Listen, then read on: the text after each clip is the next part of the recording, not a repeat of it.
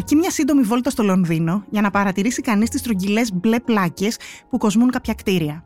Μια πρωτοβουλία που ξεκίνησε το 1866, οι διάσημες μπλε πλάκες του Λονδίνου συνδέουν τους ανθρώπους του παρελθόντος με τα κτίρια του παρόντος. Σε όλη την πρωτεύουσα, πάνω από 950 πλάκες, σε κτίρια ταπεινά αλλά και μεγαλειώδη, τιμούν τους αξιόλογους άντρες και γυναίκες που έζησαν ή εργάστηκαν σε αυτά. Πού θα βρίσκονταν οι αντίστοιχες μπλε πλάκες στην Αθήνα, σε ποια κτίρια και ποιους ανθρώπους θα τιμούσαν; Είμαι η Αγιάτη Μπενάρδο, είμαι ιστορικός και αυτό είναι ένα ακόμα επεισόδιο της σειράς Ιστορία μιας πόλης. Αν σας αρέσει η ιστορία μιας πόλης, ακολουθήστε μας στο Spotify, στα Apple Podcast και στα Google Podcast. Είναι τα podcast της Lifeo.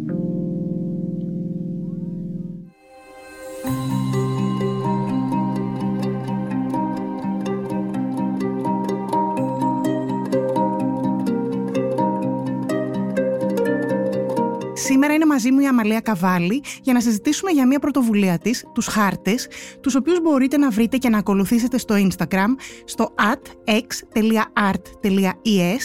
η οποία πρωτοβουλία επιχειρεί να αντιστοιχίσει και να χαρτογραφήσει διακεκριμένες Αθηναίες και Αθηναίους με τα κτίρια στα οποία έζησαν και δημιούργησαν. Η Αμαλία Καβάλη είναι ηθοποιός, γνωστή στους περισσότερους από το ρόλο της Ουρανίας στην τηλεοπτική σειρά Άγριες Μέλισσες. Είναι απόφυτος της Δραματικής Σχολής του Θεάτρου Τέχνης και έχει διαγράψει μια αξιόλογη θεατρική πορεία. Ενδεικτικά, το 2018 ήταν υποψήφια για το βραβείο Μελίνα Μερκούρη για την ερμηνεία της ως Ορλάντο στο μόνιμο έργο της Virginia Woolf.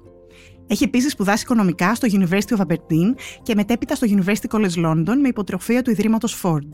Έχει εργαστεί ως βοηθός ερευνήτρια στο τμήμα Οικονομικών του Πανεπιστημίου του Cambridge. Αμαλία, χαιρόμαστε πολύ που σε έχουμε μαζί μας στην ιστορία μιας πόλης. Και εγώ ιδιαίτερω. Χαιρόμαστε πάρα πολύ όταν έχουμε μη επαγγελματίες ερευνητές, ιστορικούς ή αρχαιολόγους. Είναι πιο ιδιαίτερες συζητήσεις αυτές. Θέλω να ξεκινήσω από την αρχή και να σου ζητήσω να μας μιλήσεις για το πώς προέκυψε η ιδέα για τους χάρτες. Λοιπόν, αυτή η ιδέα προέκυψε κατά τη διάρκεια της καραντίνας. Δηλαδή, έκανα κι εγώ, όπως όλοι μας τότε, το νούμερο 6, που βγαίναμε και περπατάγαμε στους δρόμους της Αθήνας, μπας και λίγο μας βγει όλη αυτή η ενέργεια που συσσωρεύαμε καθήμενοι μέσα στο σπίτι μας όλη τη μέρα. Ε, και βγήκα κι εγώ, πήγα μία βόλτα στα Ναφιώτικα, μία βόλτα στο Εθνικό Κήπο, μία βόλτα στο Λικαβιτό. Κάποια στιγμή Και ε, χρειάστηκε κάπως να εμπλουτίσω τη βόλτα μου. Δηλαδή να, να, να στόχο. Να αποκτήσω στόχο ακριβώς. Δηλαδή να πηγαίνω να παρατηρώ κάτι που να μην το έχω παρατηρήσει πριν. Ε, εκεί θυμήθηκα λοιπόν, στο Λονδίνο έχω μείνει μόνο ένα χρόνο. Ε, αλλά θυμήθηκα ότι υπάρχει αυτή η, υπάρχουν αυτές οι μπλε πλάκες που σου λένε συνέχεια εδώ έμενε ο Τάδε, εκεί έμενε ο Δίνα και εσύ δεν τον ξέρεις τώρα αυτό γιατί, γιατί δεν τον ξέρεις κιόλας Άγγλος είναι, δεν τους ξέρουμε όλους αλλά έχοντας τα κινητά μπορείς να καθίσεις και να ψάξεις ποιος ήταν αυτός ο άνθρωπος. Ξαφνικά την ώρα περιμένει σε μια αγωνία γιατί κάποιος έχει στήσει, έχεις αργεί, ε, ε, δεν είναι ακόμα ώρα για το ραντεβού σου ή οτιδήποτε. Ανοίγει ένας κόσμος ο οποίος δεν είναι ο οργανωμένος, αυτός που ας πούμε εσύ θα έψαχνες γιατί εσένα θα ενδιέφερε. Ε, έχεις βρεθεί κάτω από αυτό το, το κτίριο που έμενε αυτός ο άνθρωπος που μπορεί να μην τον έψαχνες ποτέ στη ζωή σου και τώρα θα μάθεις. Και ανοίγει ένας νέος κόσμος. Είναι μια πλατφόρμα 9 και 3 τέταρτα. είναι όντως, μπαίνεις στην ποντικότρυπα. Ε, ναι. Οπότε ε, κάπως έτσι πήγα σπίτι και σκέφτηκα να κάνω κάτι αντίστοιχο για την Αθήνα. Και έτσι έκατσα και έκανα τον πρώτο σχεδιασμό χαρτών, ας πούμε. Αυτό ήθελα να σε ρωτήσω. Από πού ακριβώς ξεκίνησες, Δηλαδή, ποια ήταν η πρώτη μπλε σου πλακέτα; Ναι, αν θέλω να είμαι ειλικρινής, η πρώτη μπλε μου πλακέτα δεν ήταν στην Αθήνα. Ε, είχαμε πάει στην Εύβοια, στη Χαλκίδα ε, για μια δουλειά τέλος πάντων και επειδή εγώ είμαι μεγάλη φαν του Σκαρίμπα έψαξα να βρω το σπίτι του εκεί, το οποίο έχει κατεδαφιστεί ε, βεβαίως, αλλά. Όχι βεβαίως, αλλά τέλος πάντων. Και εκεί έκανα το πρώτο story που ειπα εδώ ήταν κάποτε το σπίτι του Σκαρίμπα. Μετά, όταν ήρθα, όταν ξεκίνησα το νούμερο 6 στην καραντίνα να το κάνω, έκανα, διέγραψα τα σπίτια στα οποία πιθανόν έχει μείνει ο Λαπαθιώτης. Αυτά μου ήταν κάπως εύκολα γιατί κάποιος είχε γράψει τις οδούς, κάπως το είχα βρει. Ο τρόπος που τα βρίσκω είναι... Πρώτα ξεκίνησα με απλές αναζητήσεις στο ιντερνετ Δηλαδή, κολονάκι έμενε καλλιτέχνης. Ε, στην οδό. Ε, έβαζα τέτοιες λέξεις κλειδιά ε, που ουσιαστικά αυτό που θέλω να πω είναι ότι η πληροφορία υπάρχει. Απλώς κανείς δεν τη μαζεύει. Ακριβώς. Ε, και ε, δεν τη συστηματοποιεί. Και αυτό πάλι με φέρνει στην επόμενη μου ερώτηση, ε, που έχει να κάνει, μου την απάντησε εν μέρη, του πώς προκύπτουν οι ταυτίσεις, οι αντιστοιχήσει. Α, Ε, αλλά εσύ έχεις προχωρήσει στην, ε, στη δουλειά σου, γιατί μια δουλειά είναι και αυτό που κάνεις, και στη χαρτογράφηση αυτών. Δηλαδή, έχεις ανακαλύψει διαδρομές με έναν τρόπο. Ε, οπότε μ, θέλω να να ακολουθήσουμε μερικές από αυτές τις διαδρομές, να κάνουμε μια βόλτα στην Αθήνα ε, και αν μου επιτρέπεις να σου πω ότι βλέπω μ, από τις ιστορίες στο Instagram πολύ ωραία έχεις φτιάξει μια πρώτη μπλε πλάκα στο 69 της Αναγνωστοπούλου, στο κολονακι μμμ. όπου σε αυτό το κτίριο ε, ζήσανε δύο γνωστοί ε, καλλιτέχνες. Ο Μεν ένας είναι ο υπερεαλιστής ζωγράφος και ποιητής Νίκος Εγκολνόπουλος, αλλά και ο λογοτέχνης Μινάς Δημάκης, λιγότερο γνωστός, αλλά πολύ σημαντικός επίσης, ο οποίος μάλιστα αυτοκτόνησε πέφτοντας, όπως λες εσύ, την σε αυτή τη ταράτσα. συγκεκρι- από το δώμα ναι, του Ναι. κτηρίου το 1980. μμμ. Αυτοί συνέπεσαν κιόλας σε αυτό το κτίριο. Ήταν γείτονες, σωστά; Ναι, ναι, ναι, ναι. Ο Εγκονόπουλος αυτό μένει, πριν μένει στην Κυψέλη και πρέπει να μετακομίζει εκεί γύρω στο 60 όταν παντρεύεται δεύτερη φορά και μ, πεθαίνει ο ίδιος το 85. Ο Δημάκης αυτοκτονεί το 80, οπότε σίγουρα συ- ε, έχουν συμπέσει. Και μάλιστα ο Εγκονόπουλος ήταν εκεί όταν έγινε, και, όταν, όταν έγινε η αυτοκτονία. Δηλαδή ζούσε στο κτίριο. Ναι, ζούσε στο κτίριο. Τώρα δεν ξέρω ε, αν ήταν. ε, δεν μας ενδιαφέρει αν ήταν παρόν, αλλά εννοώ ότι. Ε, αλλά το συγκεκριμένο κτίριο έχει κάτι το οποίο δεν έχω γράψει μέσα ακόμα. Ε, έχει και τρίτο κάτοικο. Ποιον, Είναι ο Τσαρούχης. την Αναστοπούλου 69. Ναι, ναι. Έχει μείνει για ένα διάστημα και ο Τσαρούχης ε, στο, στο ίδιο κτίριο. Και Είναι- συνέπεσε με αυτούς τους δύο. Το Ν- ξέρουμε. Νομίζω, νομίζω με τον Ογκονόπουλο ναι, διότι το είχα βρει σε μια σελίδα που αναφερόταν στο ότι έχουν μείνει μαζί σε αυτό το κτίριο. Εντυπωσιακό. Ε, Και ακόμη πιο εντυπωσιακό είναι ότι δεν υπάρχει καμία μπλε εντός εισαγωγικών πλακέτα που να λέει ότι εδώ ζήσαν αυτοί οι τρεις άντρες, ε, οι οποίοι είναι πάρα πολύ γνωστοί ε, και περίπου το ίδιο διάστημα. Δηλαδή Ναι. αυτό είναι το εντυπωσιακό. Ο κάθετος δρόμος πήρε το όνομά του μετά από τον Μινά Δημάκη. Ο Μινάς Δημάκης νομίζω, θέλω να πω περίπου αυτό, όντως εγώ ξεκίνησα με διαδρομές, διότι αυτό ήθελα να κάνω εγώ. Ήθελα να κάνω μια διαδρομή στο κέντρο της Αθήνας από σπίτι σε σπίτι. Έτσι προέκυψε αυτό. Μμμ. Ε, μετά παρόλα αυτά ε, άρχισε αυτό το project να γίνεται κάπως ζωντανό από μόνο του. Δηλαδή άρχισαν να προκύπτουν θεματικές τις οποίες εγώ δεν είχα σκεφτεί απριόρι. Ε, μία από αυτές ήταν ε, αυτή που προέκυψε πάνω κάτω με τον ε, Μινά Δημάκη. Δηλαδή είναι, άρχισα να βλέπω ότι υπάρχουν άνθρωποι οι οποίοι έχουν ε, όλοι ε, αυτοκτονήσει πέφτοντας από κάποια ταράτσα. ή και με άλλους τρόπους, αλλά πάντως το συγκεκριμένο story στο οποίο έχεις μαζέψει τους αυτόχειρες, όπως Μμμ. τους λες, πολύ σωστά, δείχνει ότι πάρα πολλοί άνθρωποι δώσαν τέλος στη ζωή τους και μάλιστα σε μια μικρή περιοχή του κέντρου της Αθήνας. Για παράδειγμα, ε, βλέπω την Κοραλία Ανδρεάδη Θεοτοκά. Είναι Ναι. η δεύτερη σύζυγος του Γεωργίου Θεοτοκά, η οποία αυτοκτόνησε πάρα πολύ νέα, στα 40 της χρόνια, πολύ κοντά στην Αναστοπούλου ε, 69, στη Λεωφόρο Βασιλής Σοφίας 90. Ναι. Το 1976, τέσσερα χρόνια πριν. Αυτό, Είναι απέναντι από την Αμερικάνικη πρεσβεία, είναι σε αυτό το ύψος περίπου αυτό το σπίτι. ναι, Ναι. κοντά, πολύ Ναι, κοντά. ναι, ναι, ναι. Δηλαδή, το εντυπωσιακό στο project σου είναι το δίκτυο αυτό, αυτή η χαρτογράφηση. Μμ. Δηλαδή, αυτός ο συσχετισμός που δεν προκύπτει εύκολα αν κανένας δεν... Δεν αρχίσει- συλλέξει αυτές τις πληροφορίες. Ακριβώς, και δεν αρχίσει να, να, να τα συνδέει με ένα νήμα, Μμ. ας πούμε. Αυτό που λες τώρα και εγώ το ανακάλυψα κάνοντας τη δουλειά είναι, δεν, ε, δεν, μάλλον δεν μπορώ να το πω σωστά σε λόγια, αλλά κάπως η Ελλάδα και η Αθήνα συγκεκριμένα είναι μικρή πρωτεύουσα, έτσι, Ναι, έτσι βέβαια. ε, η οποία όμως έχει αρκετά ε, έντονη καλλιτεχνική δραστηριότητα. Αυτό σημαίνει ότι είναι πολύ μαζεμένη. Μπορείς να παρακολουθήσεις αν το, το βλέπεις στο χάρτη, την καλλιτεχνική δραστηριότητα σε διαφορετικές χρονικές περιόδους.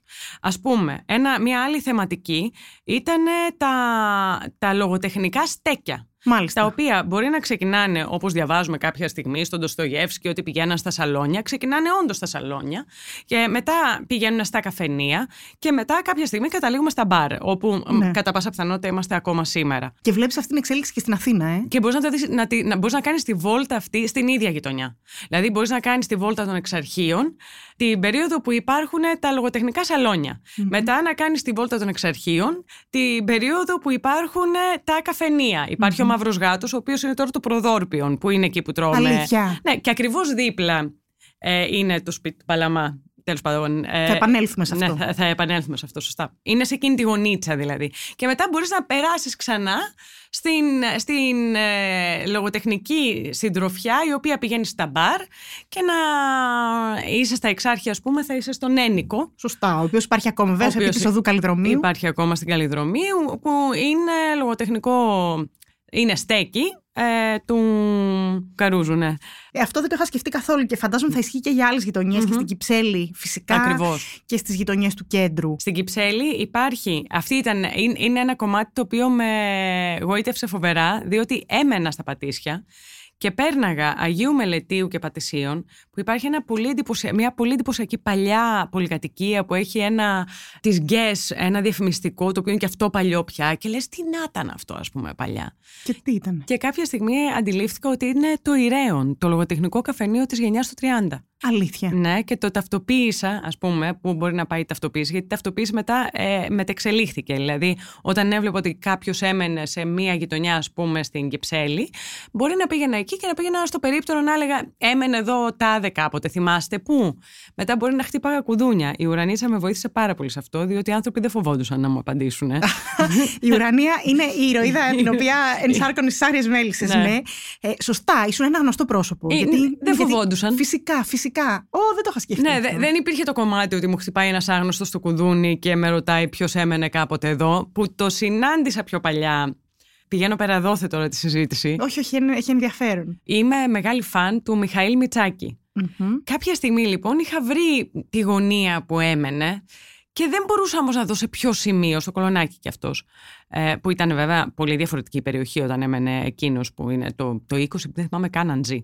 Και βρήκα το μελετητή του μέσω ίντερνετ και του έστειλα έναν μελετητή του, του έστειλα μήπως ξέρετε σε ποιο σημείο έμενε ο Μιχαήλ Μιτσάκης και μου απάντησε ποιον ενδιαφέρει που έμενε ο Μιχαήλ ναι, Μιτσάκης. Ναι, ναι. Αυτό όμως είναι ένα, ένα ένα πρόβλημα που αντιμετωπίζουν οι ερευνητές ε, ιστορικών περιόδων ε, πολύ συχνά. Δηλαδή, δεν μου κάνει εντύπωση μετα... χαριτολογούμε ε, λέγοντας ότι η ουρανία σε βοήθησε γιατί ήσουν ένα γνωστό ε, δημοφιλές πρόσωπο. Ε, αυτό είναι όμως ένα πραγματικό πρόβλημα που αντιμετωπίζει ένας άνθρωπος ο οποίος δεν είναι γνωστός, mm. το πρόβλημα δεν είναι δημοφιλής, που πρέπει να χτυπήσει πόρτες για να συλλέξει πληροφορία.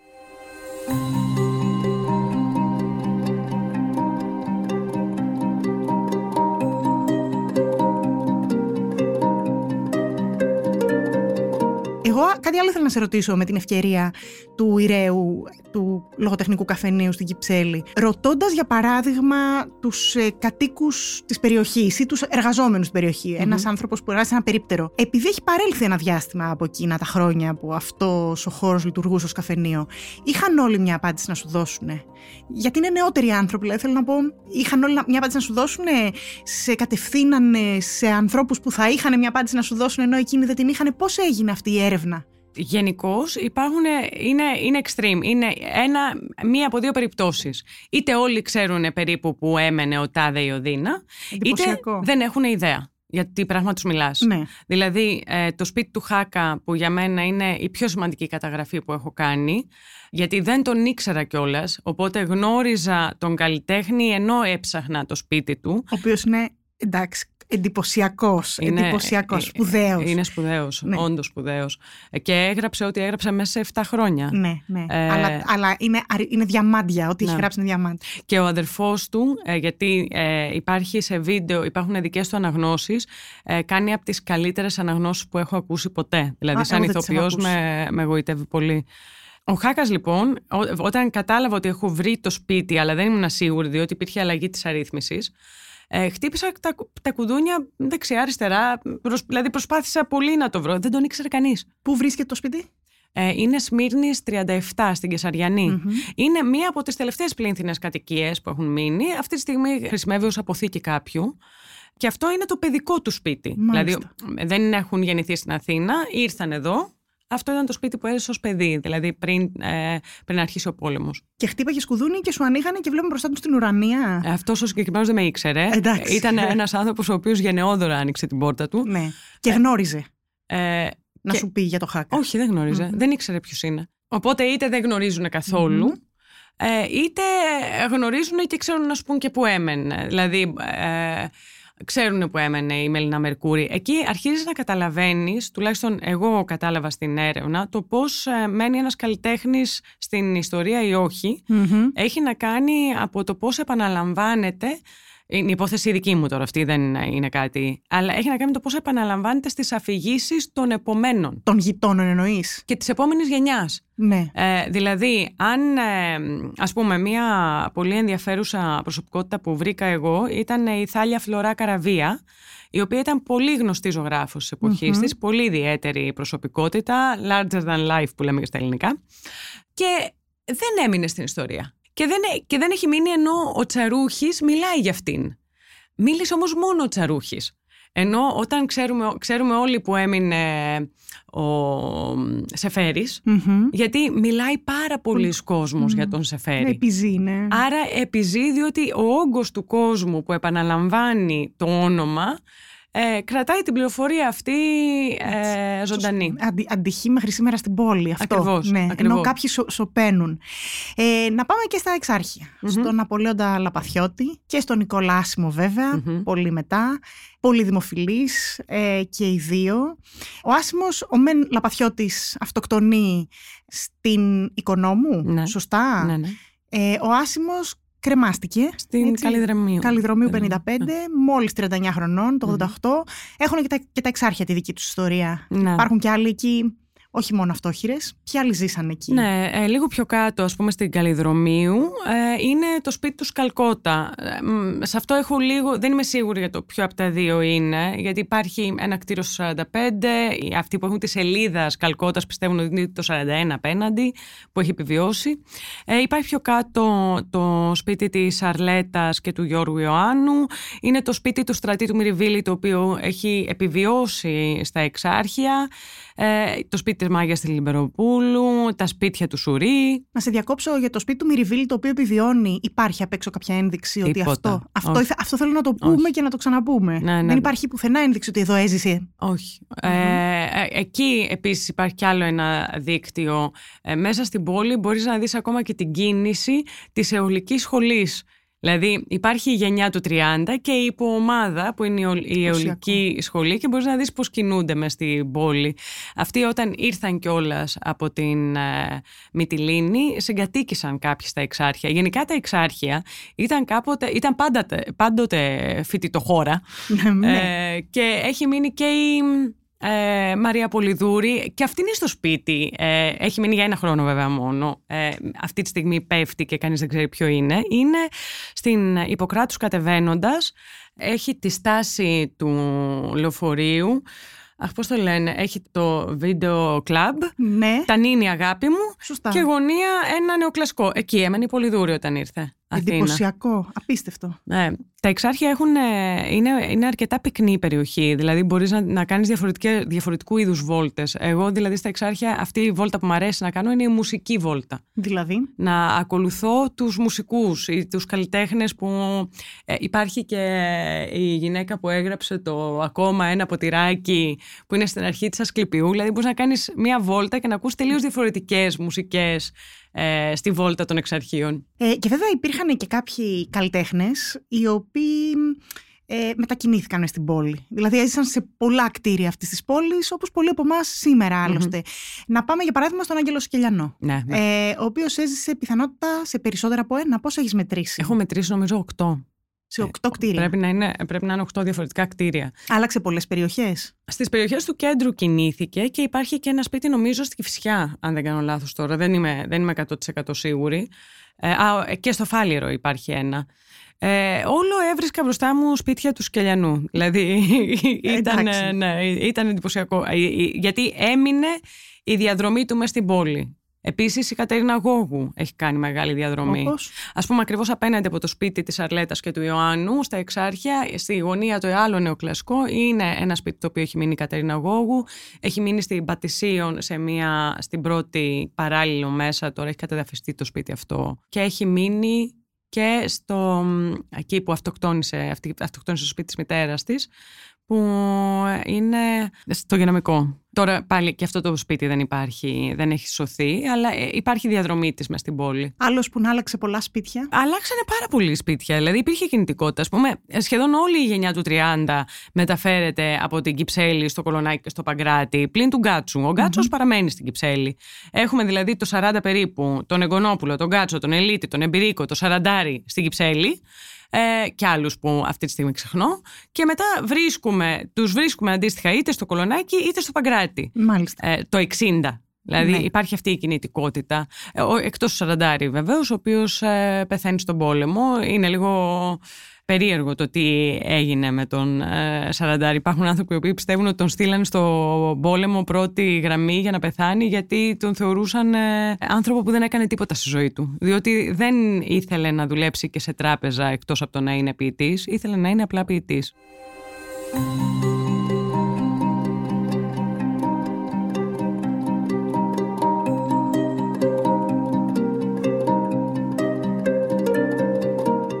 Πάμε σε έναν ε, ενδιαφέροντα άξονα, ε, λίγο διαφορετικό, ε, που με ενδιαφέρει πάρα πολύ να τον εξερευνήσω γενικά, όχι μόνο σήμερα αλλά και σε άλλες εκπομπές, αυτών της πατησιων εκεί έχουμε πολύ κόσμο, πολύ γνωστές προσωπικότητες, την Αλκιζέη, τον Καρκαβίτσα, τον Παύλο Σιδηρόπουλο.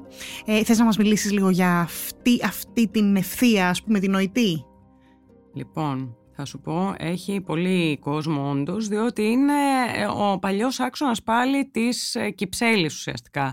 Έχουμε το σπίτι του Τέλου Δεν επιβιώνει το κτίσμα, υπάρχει όμως το σημείο.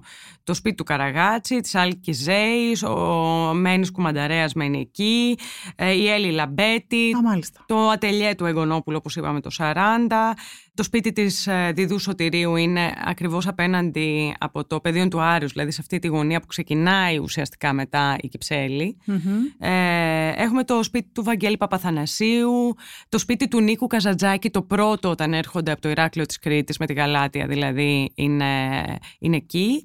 Ε, υπάρχει το σπίτι του Κορνίλιου Καστοριάδη. Αυτό δεν έχω καταφέρει να το εντοπίσω δυστυχώς. Ε, αλλά έμενε εκεί στη γειτονιά στην πλατεία Παπαδιαμάντη και το σπίτι του Πλάτωνα Ροδοκανάκη, το σπίτι του Βεάκη. Έχει πάρα πάρα πολύ κόσμο η Κυψέλη και το σπίτι του Σιδηρόπουλου μάλιστα στέκει και είναι αρκετά εντυπωσιακό τώρα πρέπει να έχει γίνει Airbnb, έχει γίνει κάπως, είναι στη, στο, νούμερο 50 της Δροσοπούλου νομίζω, είναι, είναι κάπου εκεί μάλιστα. αν ε, Πολύ ωραίος δρόμος, ναι. από τους ωραιότερους. Έρχεται και ξανάρχεται ένα θέμα το οποίο ε, συζητάς και αυτό είναι το τι σώζεται το ποια κτίρια σώζονται. Ε, βλέπω και στην αποτύπωσή σου στα story της δουλειάς αυτή στο Instagram ότι για παράδειγμα ο Κωστής Παλαμάς έζησε στο 3 της Ασκληπιού, μας το ανέφερε σήμερα είναι μια ψισταριά πολύ γνωστή. Ε, το, ε, το σπίτι του Παλαμά είναι η πολιτεία. Είναι η πολιτεία, το βιβλιοπωλείο. Δίπλα η ψισταριά ήταν ο μαύρος γάτος. Σωστά. Ναι. Ενώ εκεί, ναι, ακριβώς ναι. εκεί, σε αυτό το σημείο. Έχει λοιπόν Ασκληπίου 3, σήμερα είναι η πολιτεία, σε ένα κτίριο που έχει κατεδαφιστεί. Και αυτό με φέρνει σε αυτή την ερώτηση. Ε, πόσο σε δυσκολεύουν στην αναγνώριση και στην ταυτοποίηση κάποιων κτίριων αυτές οι αλλαγές στην πόλη, οι κατεδαφίσεις. Δεν μ' αρέσει να, να δίνω αρνητικό πρόσημο διαρκώς. Είναι μια εξέλιξη του αστικού ιστού αυτή και καλώς υπάρχει μέχρι ένα βαθμό, καλώς, καλώς συμβαίνει, αλλά εσένα πόσο σε ιντριγκάρει και πόσο σε δυσκολεύει αυτό; Ε, κοίταξε, η αλήθεια είναι πως δεν έχω όλα τα εργαλεία για να ταυτοποιώ τα σπίτια. Δηλαδή, αν ήμουν ιστορικός όπως εσύ ή αν είχα κάποιον αρχιτέκτονα μαζί μου, ίσως να καταλάβαινα πολύ πιο εύκολα αν το σπίτι που βλέπω μπροστά μου είναι όντως το σπίτι το οποίο πιθανόν έχει μείνει ο τάδε ή ο δίνα που ψάχνω εκείνη τη στιγμή. Ε, η, το κέντρο της Αθήνας, ε, δηλαδή στα εξάρχεια υπάρχει όντως πρόβλημα με την αρρύθμιση. Α, και με την αρρύθμιση. Με την, με την αρρύθμιση κυρίως υπάρχει πρόβλημα, διότι ε, όταν αλλάξανε από τις μικρές πλήνθινες κατοικίες που υπήρχαν, ας πούμε, και γίνανε μεγάλες πολυκατοικίες, αλλά τελείωσε η αρρύθμιση του δρόμου. Άρα δεν είσαι σίγουρος ε, σε ποιο σημείο Οπότε αυτά τα σπίτια δεν μπορούν να ταυτοποιηθούν. Είναι ναι. πολύ δύσκολο. Ε, κατάφερα βέβαια και ε, ταυτοποίησα το σημείο του σπιτιού του Καριωτάκη στα Εξάρχεια. Και αυτό έγινε μόνο και μόνο διότι απέναντι έμενε ένας, μένει ένας αρχιτέκτονας, ο οποίος είχε το πρώτο συμβόλαιο του σπιτιού του το οποίο ήταν της εποχής και είδαμε ότι η αρρύθμιση δική του είναι ίδια άρα δεν έχει αλλάξει το απέναντι Ναι. δηλαδή μπορεί να συμβεί κάπως έτσι τυχαία μια ταυτοποίηση Αυτό είναι εντυπωσιακή όμως ιστορική έρευνα, να ξέρεις. Δηλαδή ότι ταυτίζεις έναν αριθμό, άρα και οι άλλοι θα ισχύουν, έχει πολύ μεγάλο ενδιαφέρον. Ποιος από όλους αυτούς τους περιπάτους ή από όλες αυτές, αν θες, τις ταυτίσεις, σου έχει κάνει μεγαλύτερη εντύπωση, σε έχει εκπλήξει και γιατί; Λοιπόν, αυτό που με εξέπληξε δεν είχε να κάνει μόνο με έναν περίπατο. Όντως, το σπίτι το οποίο εγώ γοητεύομαι πιο πολύ που ανακάλυψα ήταν το σπίτι του χακα Διότι ε, ξέρω πως αν δεν έβαζα εγώ αυτή την πινέζα στο χάρτη, ε, ήταν πάντα στη λύθη. Τώρα τουλάχιστον μπορούμε να θυμηθούμε ότι ήταν αυτό. Ο- α- αν θα περάσει τη λύθη ή όχι, δεν μπορούμε να το επηρεάσουμε. Ναι, αλλά το λιθαράκι σου είναι το το, λιθαράκι. το σου. λιθαράκι αυτό μπήκε. Αυτό που με, που με ε, γοητεύει πιο πολύ και που είναι το, το κομμάτι που κατάλαβα κάνοντας τη δουλειά είναι πως οι καλλιτέχνες επηρεάζουν ο ένας τον άλλον. Δηλαδή, οι, οι καλλιτέχνες είμαστε δίκ- ε, λειτουργούμε σε δίκτυα. Μμμ. Μπορεί να μην το καταλαβαίνουμε. Ε, ε, υπάρχει η αίσθηση, ειδικά για τους ζωγράφους ας πούμε, ότι κάθονται σε ένα υπόγειο και ζωγραφίζουν. Ναι. Οι γλύπτες κάθονται και αυτοί στο υπόγειό τους και ε, κάνουν τη δουλειά τους. Δεν έρχονται σε επαφή με άλλους ανθρώπους. Όμως η αλήθεια είναι ότι όλοι αυτοί οι άνθρωποι ε, συνδιαλάσσονται με άλλους ανθρώπους στις δουλειάς τους και ε, με αυτά που βλέπουν ή που συζητάνε μεταλλάσσεται το έργο τους. Και αυτό το βλέπεις και στα καφενεία. Ας πούμε για το Ηρέον που λέγαμε πριν, ε, τότε, εκείνη την εποχή δεν υπήρχε το ίντερνετ. Άρα αν ξεκινούσε, ξέρω εγώ, υπερεαλισμός στη Γαλλία, δεν έγινε στο Ηρέον αυτό, έγινε στην ε, Βασιλής Σοφίας η συγκεκριμένη διάλεξη, αλλά ε, πήγαινε ο εμπειρίκος, έφερνε τα βιβλία αυτά. Και μετά όλοι μαζί βρισκόντουσαν στο σαλόνι και τα διαβάζανε. Δεν μπορούσαν να τα έχουν όλοι. Βεβαίως, σωστά, βέβαια. Και επίσης διαβάζανε τη δουλειά τους πριν την εκδώσουν. Δηλαδή μαζευόντουσαν και διάβαζε ας πούμε φαντάζομαι ο Γκάτσος ένα κομμάτι του τάδε ποίηματος του πριν ε, περάσει αυτό για έκδοση.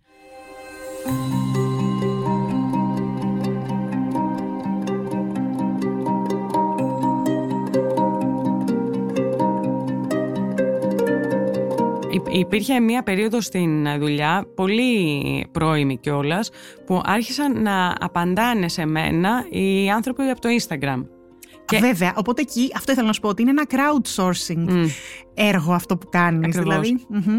Άρχισε, ε, έτσι έκανα και τον διαφορετικό λογαριασμό και έφυγα δηλαδή από τον προσωπικό μου και έκανα τους χάρτες γιατί αντιλήφθηκα ότι υπάρχουν άνθρωποι οι οποίοι θέλουν να μου στείλουν διευθύνσεις, να Βέβαια. ε, μου πούνε στη δικιά μου πολυκατοικία έμενε ο Βέγκος ε, ή να μου δώσουν φωτογραφικό υλικό γιατί κάποιοι ας πούμε μπορεί να συναντάνε την ώρα που διαβάζουν μια αλληλογραφία ενός σπίτι με έναν άλλον και να ξαφνικά η διεύθυνση είναι μια πληροφορία που θα κρατήσουν και θα μου δώσουν. Έτσι, ακριβώς. Ε, σε αυτήν λοιπόν την, ε, σε αυτό το αλυσβερίσι βρέθηκε ε, μια κοπέλα η οποία μου γνωστοποίησε ότι στο MoMA ε, στη- στο ε, Museum of Modern Art στη Νέα Υόρκη ε, γίνεται αυτή τη στιγμή μια εργασία πάνω στα κοινωνικά δίκτυα ε, και λένε πώς ε, ανακαλύφθηκε η αφηρημένη τέχνη. Ε, και γιατί δεν ανακαλύφθηκε από έναν, σιγά σιγά κάποιοι ζωγράφοι ήρθανε μεταξύ τους και, έγινε ιόσμος. κάποια στιγμή έγινε όσμος και ε, ε, φτάσαμε στην αφηρημένη τέχνη. Και αυτοί όντως έχουν κάνει ένα δίκτυο που λένε αυτός, αυτόν τον γνώριζε, τελίτσα. Ναι, Αυτοί με αυτήν γνωρίζονταν, τελίτσα. Και προσπαθούν να βρουν ναι. εκεί πώς δημιουργήθηκε ε, το ρεύμα. Εμένα αυτό που με εντυπωσιάζει κοιτώντας τη δουλειά σου είναι το πώς για παράδειγμα πόσοι ποιητές μάλλον ζούσαν σε υπόγεια. Μμμ. Ε, το οποίο δείχνει ότι υπήρχε σίγουρα ένα ταξικό πρόσημο και ότι η, ο, ο- ο φτωχός καλλιτέχνης δεν είναι ένα στερεότυπο, ήταν μια πραγματικότητα για πάρα πολύ καιρό. Ακριβώς, ακριβώς. Έχουμε πολλούς καλλιτέχνες που μένουν ε, στα, υ- στα υπόγεια και κυρίως ποιητές. Και μετακομίζαν και από υπόγειο σε υπόγειο επίσης. Μα τόσο μπορούσαν, Ναι. τόσο, να, τόσο άντεχε η τσέπη τους. ναι, ναι, ναι. Αμαλία, πριν σε χαιρετήσω, πώς βλέπεις να προχωράει η ιδέα των χαρτών, πώς θα ήθελες να εξελιχθεί ιδανικά; Κοίταξε, προς το παρόν απολαμβάνω το πολύ πρώτο επίπεδό τους ακόμα, δηλαδή το να περπατάω και να χαρτογραφώ την πόλη. Έχω πολλές ιδέες για το τι μπορεί να γίνει, γιατί το υλικό ξαφνικά είναι τεράστιο. Δηλαδή θα μπορούσε να γίνει ένας χάρτης σαν application, ε, που κάποιος να μπορέσει να κάνει μια βόλτα να γνωρίσει την Αθήνα μέσα από την καλλιτεχνική της διαδρομή με διάφορες ε, διαφορετικές διαδρομές που μπορούμε να προτείνουμε εκεί. Ε, εγώ σκεφτόμουν ότι θα μπορούσαμε να κάνουμε και, δηλαδή έχω στο νου μου να κάνω κάποια στιγμή, μια παράσταση περιπατητική ή μουσική Δηλαδή με κάποιες διαδρομές που να είναι κάπως δραματοποιημένες στην ιστορία της Αθήνας μέσα. Και μετά υπάρχει και το...